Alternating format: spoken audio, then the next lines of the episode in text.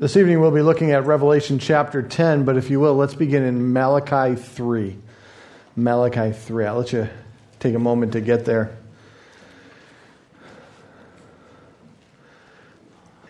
I hope all of you are at Malachi chapter 3, and I'd like to read a small passage to you and with you before we begin our study of Revelation, that you may have these words in your mind and in your hearts before we begin.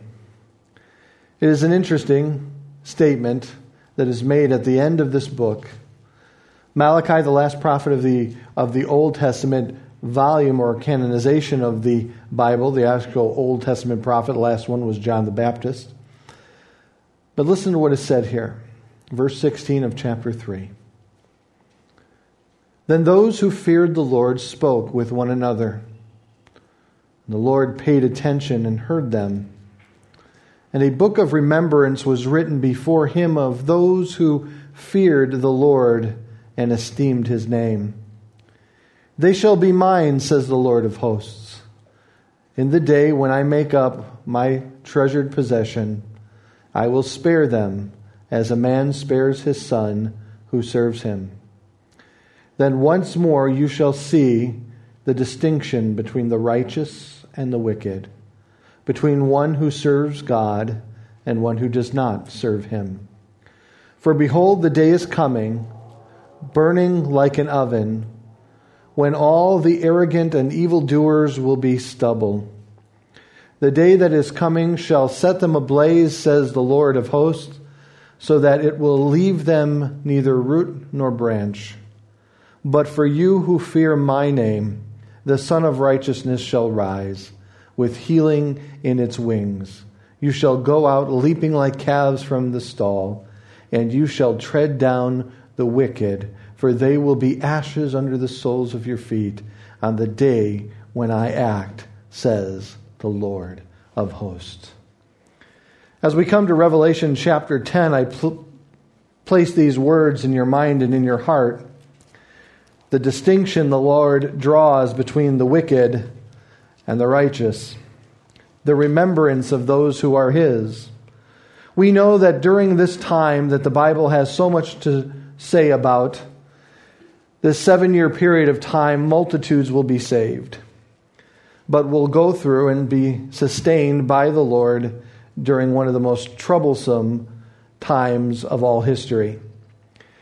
The judgment of the Lord is an aspect of Christianity that we cannot escape for the consummation of all things to return, to be reconciled unto God, and to be renewed, judgment must first take place. You cannot separate the two. It is when all are required to give an account for what they have done. It's a time where God calls everybody to be responsible for their own actions before Him. It is a time where he will identify those who are his and those who are not.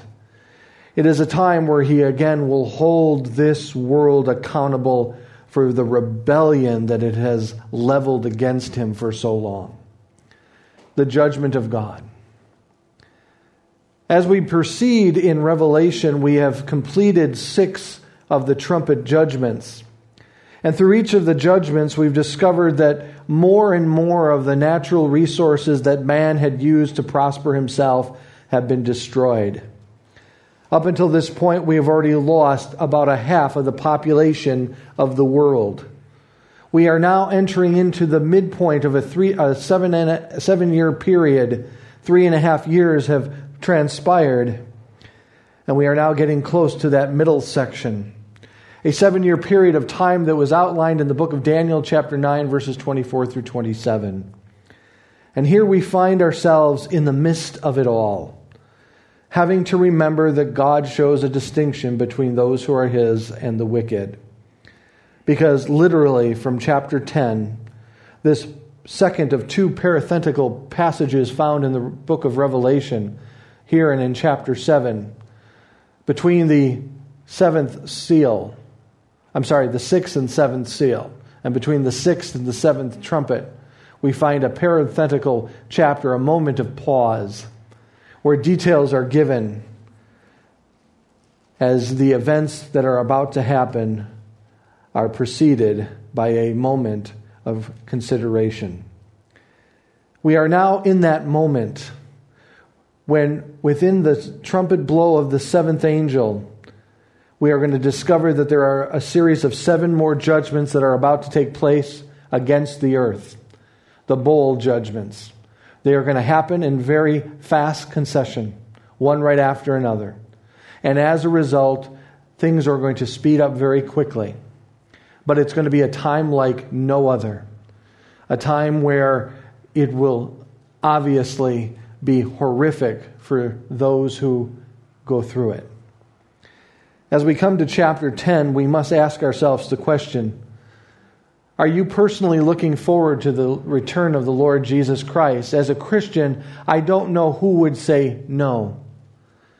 In fact, Titus, Paul writes it as our blessed hope, the knowing that Christ is going to return as he promised he would. We all look forward to that time of reconciliation where God then uh, renews this world, renews heaven, and eliminates any stain of sin and of death. It's an imperative portion of Christianity, it's an, it's an important part of our theology as Christians.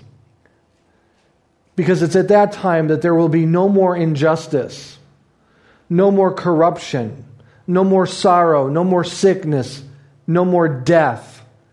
But if we look objectively at the process in which we need to go through to get there, we will discover very quickly we all want to arrive at the end, but the road is going to be very rough along the way. But remember that distinction that God draws between the wicked and the righteous. As we begin here, let us read chapter 10 together before we look at it more closely. Then I saw another mighty angel coming down from heaven wrapped in a cloud with a rainbow over his head. And his face was like the sun, and his legs like pillars of fire. He had a little scroll open in his hand, and he set his right foot on the sea and his left foot on the land, and called out with a loud voice, like a lion roaring. When he called out, the seven thunders sounded. And when the seven thunder, thunders sounded, I was about to write but I heard a voice from heaven saying, Seal up what is the seven thunders, thunders had said, and do not write it down. And the angel whom I saw standing on the sea and on the land raised his right hand to heaven and swore by him who lives forever and ever, who created heaven and what is in it, the earth and what is in it, and the sea and what is what was in it. And there would be no more delay but that in that day of the trumpet call to be sounded by the seventh angel, the mysteries of God would be fulfilled, just as he announced to his servants, the prophets. Then the voice that I heard from heaven spoke to me, saying, Go and take the scroll that is open in the hand of the angel who is standing on the sea and on the land. So I went and to the angel and told him to give me the little scroll, and he said to me, Take it Eat it. It will make your stomach bitter, but in your mouth it will be as sweet as honey. And I looked, and I took, I should say, the little scroll from the hand of the angel and ate it, and it was sweet as honey in my mouth. But when I had eaten it, my stomach was made bitter. And I was told, You must again prophesy about many peoples, nation, and languages and kings a bittersweet moment, to say the least. All of us have had bittersweet moments in our lives. We know what that term means good and bad, accompanied all in one experience. That's really what we see happening here before us. As we begin, we must understand the different players of our chapter. We have an angel, we have John, we have a, a scroll, a little scroll, and we have a thunder, seven thunders from heaven. What does all of this mean, and why are we being given this information as we come through the book of Revelation together? That's what we'll look to find today in our time together. Let us begin with the appearance of the angel in the first four verses.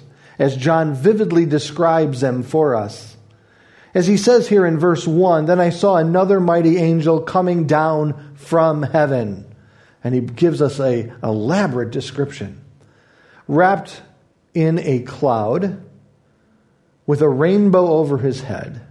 His face like was like the sun, and his legs like pillars of fire.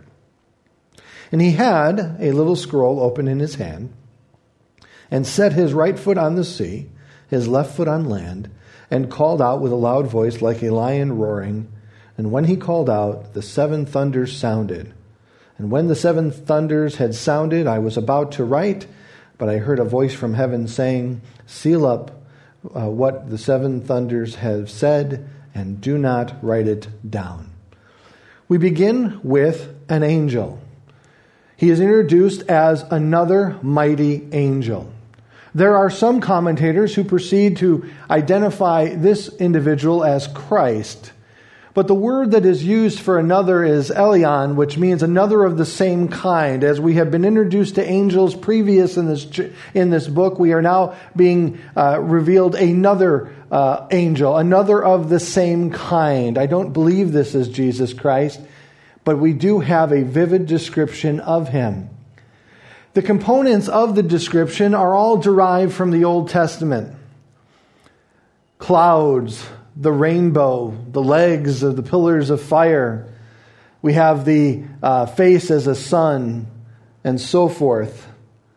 And as a result, we get an idea of the, the uh, position in which the angel has come, the understanding of why he has come, and what he is bringing about and what will proceed from him. In all of the Old Testament, all of these signs are signs of judgment, judgments that are to come. The rainbow was a symbol that was obviously used in the Old Testament book of Genesis to assure God's covenant people that mercy would be found them and that God would never judge by a flood again. Today, the meaning of the rainbow has been so skewed and it is being used in ways that we thought never imagined. Some believe that that symbol has been adopted by organizations because it depicts ju- that, just that, I should say, that God, in their minds, will never judge again. That's not what God said. God said that He would never bring a flood again. He did not say that He would not judge again. Two different things. But in here, we have that duality. In the pillars of fire in his legs, there, there's unrelenting judgment that is found in, this, in the same symbolism that is found in the Old Testament. He is here for a purpose. The judgment will proceed, and even though judgment is proceeding from him over his head, mercy is still there. The duality of nature of this judgment because we know that those who receive the gospel during this time will be saved. And mercy is still possible. But for those who continuously rebel and to resist the grace of God will experience judgment. I think it's important for all of us to know the incredible time in which we live today. A time where the mercy of God flows freely to those who would receive him. Do not wait for tomorrow to take the opportunity to share with your friends and family about the grace of God and the person of Jesus Christ. Don't put off till tomorrow what you can do today. The Bible says today is the day of salvation. How important is this message to you? Do you have a loved one in your family who isn't a Christian and you so much desire that they would come to saving faith in Jesus Christ? Understand that in their rebellion, they will face the judgment, the wrath of God apart from Christ. How important is it that we who know Christ take the gospel to them that they may have an opportunity to repent and find salvation in Jesus Christ? But I think it is interesting that even in a, a, moment like this, when such devastation has already occurred on this earth, John sees this angel appear enormous in size. It says here that he places his right foot on the sea and his left foot on the land. It's figurative and it, it demonstrates that what is occurring is worldwide. It is meant to encompass the entire world. As one commentator wrote, that in chapter 10 is the chapter in which God puts down his foot and says, No more. I am taking back that which was lost. What man gave over to Satan at the fall, I am now taking back for myself. For in the message that we will discover this evening, the essence of it is this there will be no more delay. The, it's coming. The end is near. I mean, very near. No more waiting. There is no more delay. And in that moment of time, the mystery of God will be revealed that he will once again reclaim all that has been forsaken by man through their rebellion and sin, and God will, will once again reconcile it all to himself, bring it back to himself, renew it all, new heavens, new earth, etc. God putting his foot down over all the world. It's important also that we discover here that angels played an immense role in the Bible. Have you ever thought about angels?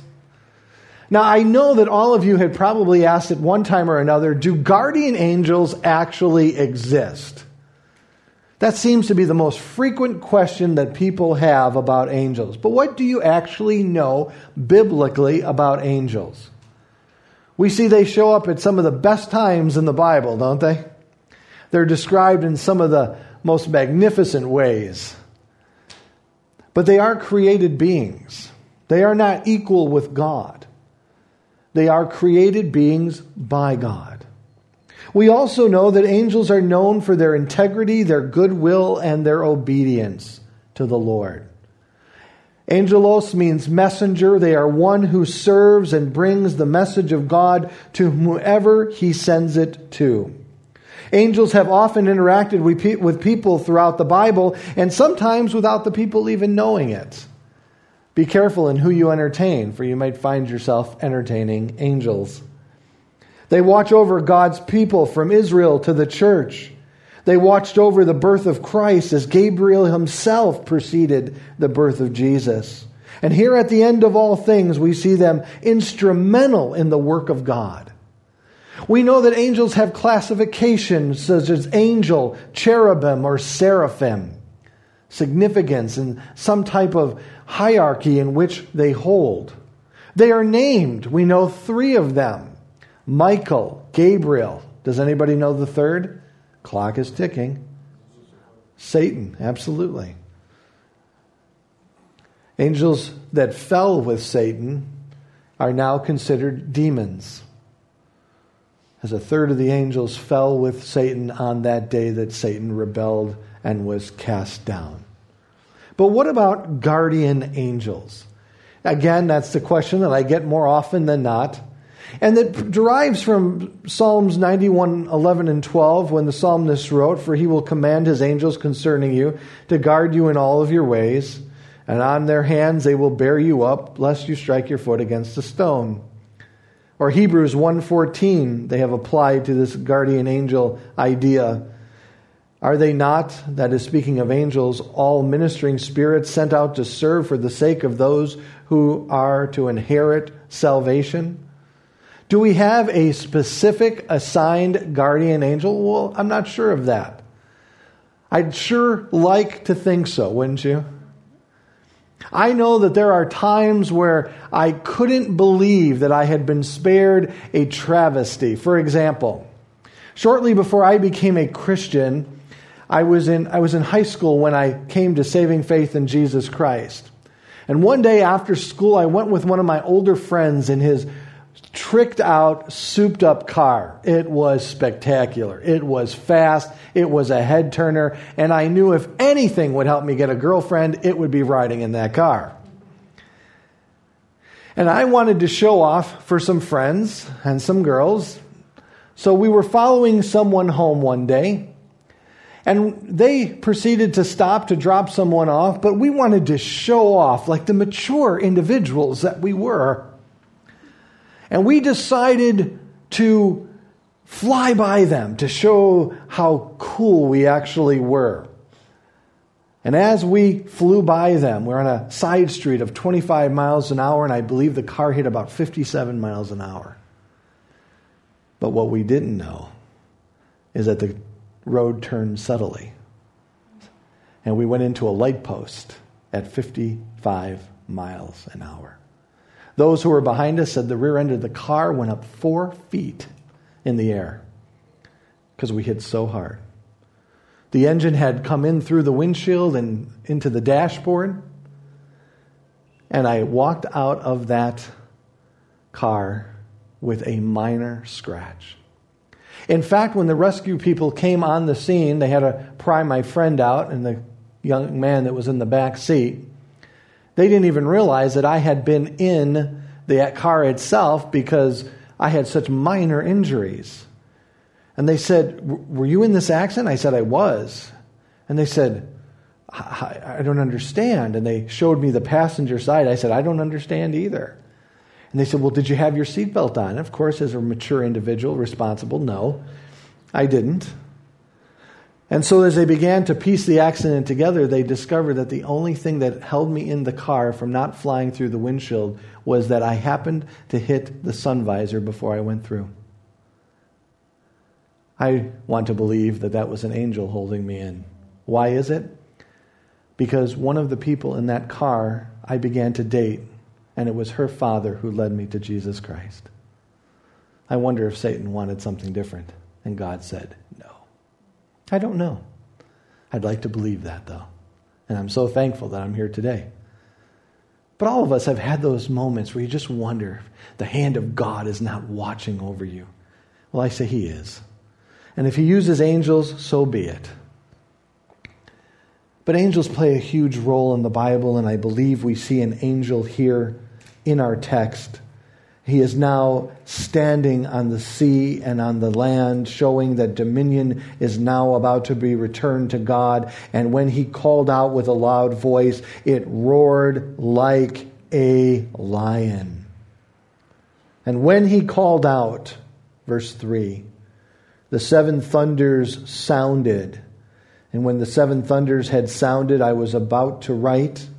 But I heard a voice from heaven saying, Seal up for what the seven thunders have said, and do not write it down. He was anticipating that it would be his responsibility to write these things that he saw. But at this moment in time, as the seven thunders sounded, again, thunder is used throughout the Old Testament to indicate the voice of God or God's judgment. Is this God speaking? We don't know for sure.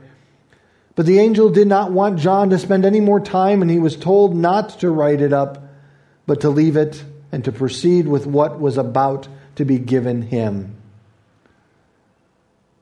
And in verse 4, and when again the seven thunders had sounded, I was about to write. But I heard the voice from heaven saying, Seal up the seven thunders. And he said, Do not write it. As Daniel in Daniel chapter 12 was instructed by God to seal up what he was being given because the time had not yet come. It appears no more attention is to be given, and these aren't meant to be known by you and I. So to speculate or to formulate opinions would be worthless. We don't know what was said at this moment, but something was said. And then we proceed. Because after the angel appears, we now see that the angel has an announcement to bring.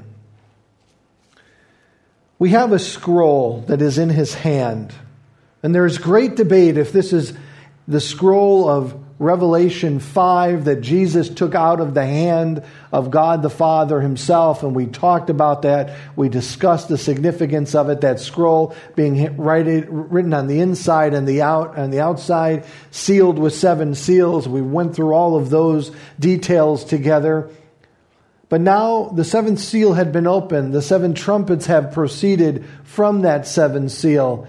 And so the scroll could be open, and this could be that scroll.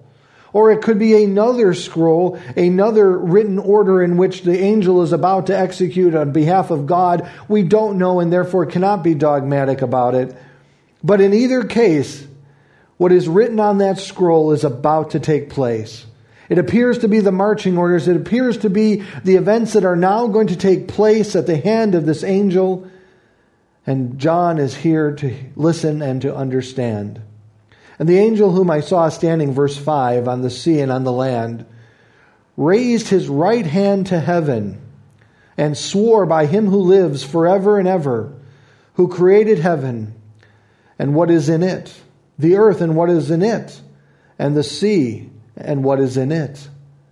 Then there would be no more delay, but that in the days of the trumpet call to be sounded by the seventh angel, the mystery of God would be fulfilled, just as he announced to his servants, the prophets. This is where we get the true essence of all that we are looking at this evening. In this fact that there will be no more delay. This is it. As chapters 11 through 19 will go very quickly, and there will be events that are very significant that transpire during that time, but it's going to go very quickly from now until the end. And the angel is saying that this mystery that the prophets had predicted and had known about is now going to come to fruition. What is the mystery of God that would be fulfilled? I believe Revelation 11:15 tells us what this mystery is. In Revelations 11:15, John writes, "The seventh, seventh angel blew his trumpet, and there were loud voices in heaven saying, and here is the mystery, the kingdom of the world has become the kingdom of our Lord and of our of his Christ, and he shall reign forever and ever. The return. What man had forfeited, what Christ had paid for to be redeemed, is now actually being consummated by God. He is taking now ownership possession of that which Christ paid for. And all the years that have transpired since the time that Christ has come in his first advent to his return, this era of grace, the era of the church, this time of the Gentiles, is a time in which God gave people an opportunity to repent and to receive the gospel of Jesus Christ. But now he's saying that time is coming close to an end. That's what he's saying here. As the Old Testament prophets talked about this time in many different ways, what they knew about and what was waited for and anticipated by all the Jewish people and now us as Christians.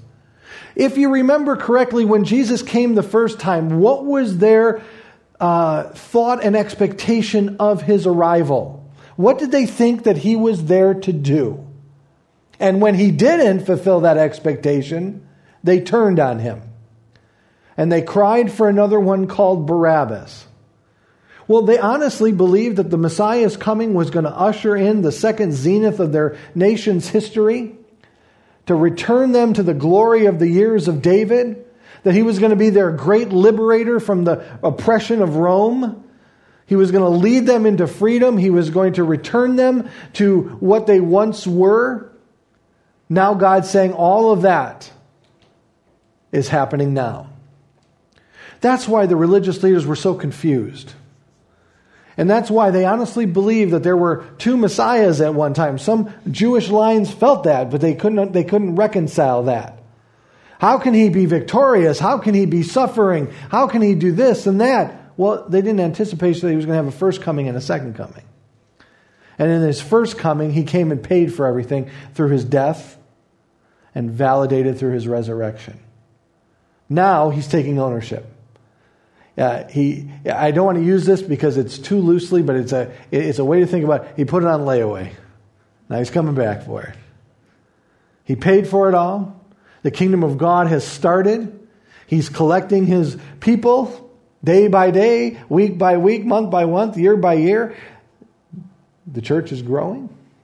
People are getting saved, coming out of darkness into light, out of death into life.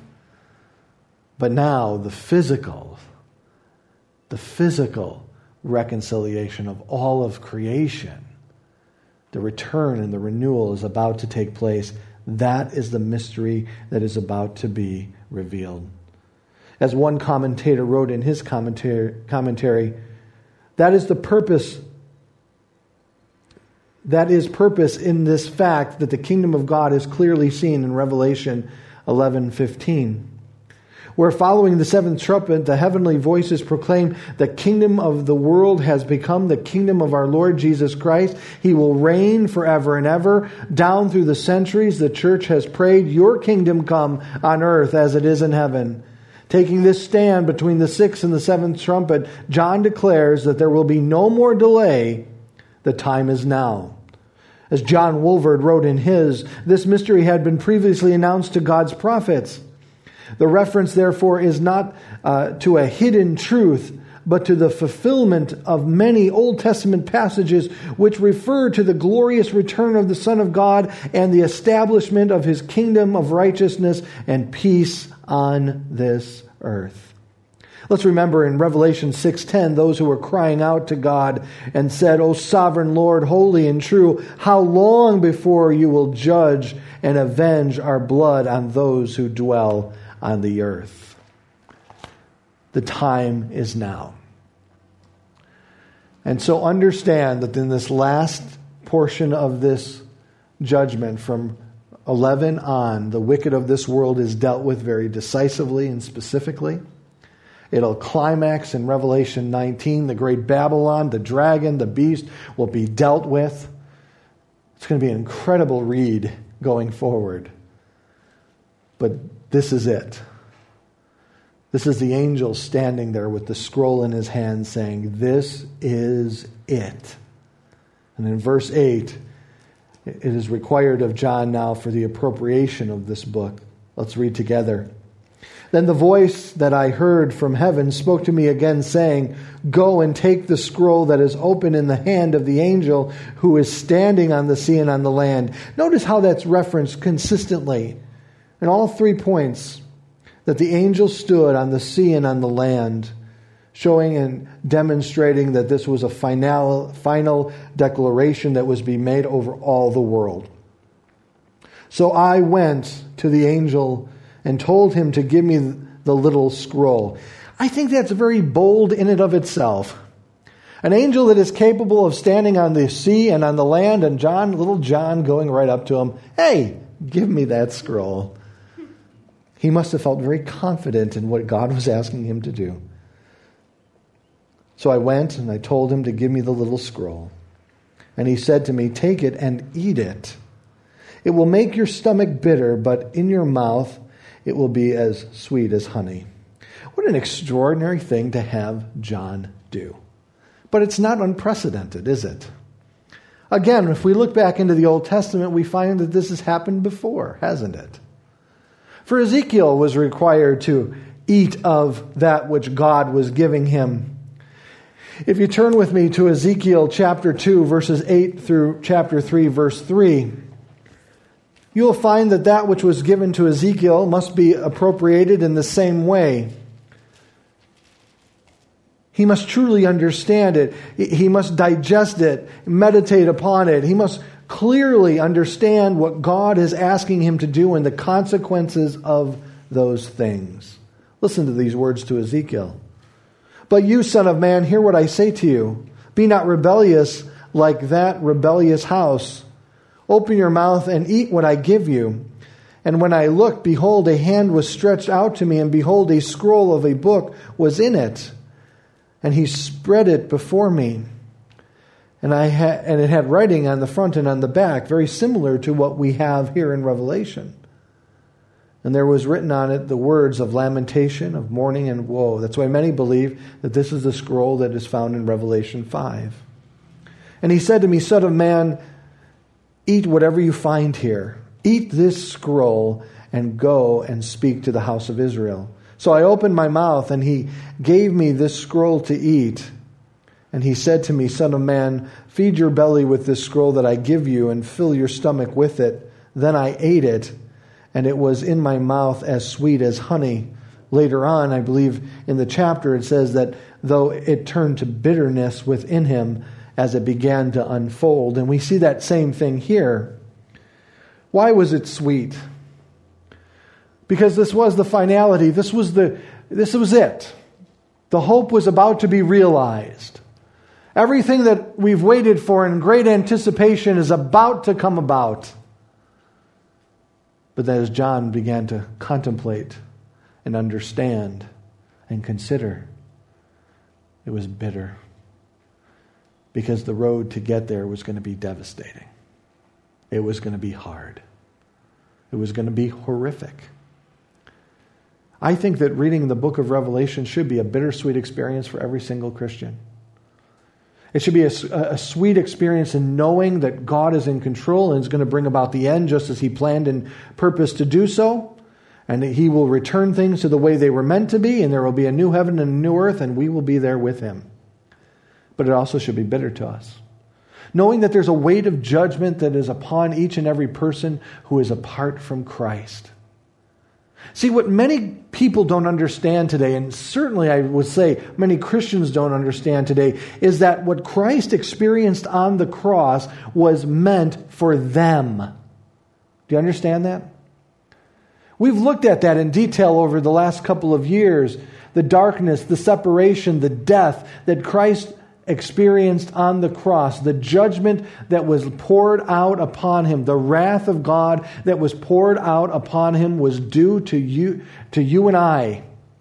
It was owed us, and it was placed upon him, and we, by faith in him and repentance, received his life in exchange for ours.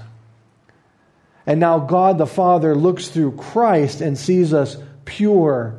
Though our sins were as scarlet, now we're as white as snow. It's an incredible thing to consider. That should have been us. For those who decide and continue to rebel against God, that will be them.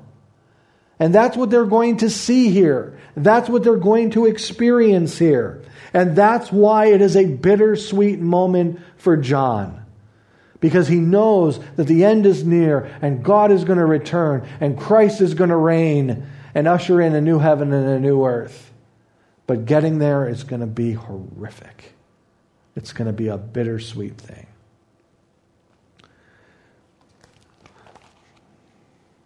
When Jeremiah was given the words of the Lord to him, he, he wrote in Jeremiah 15 16, Your words were found and I ate them.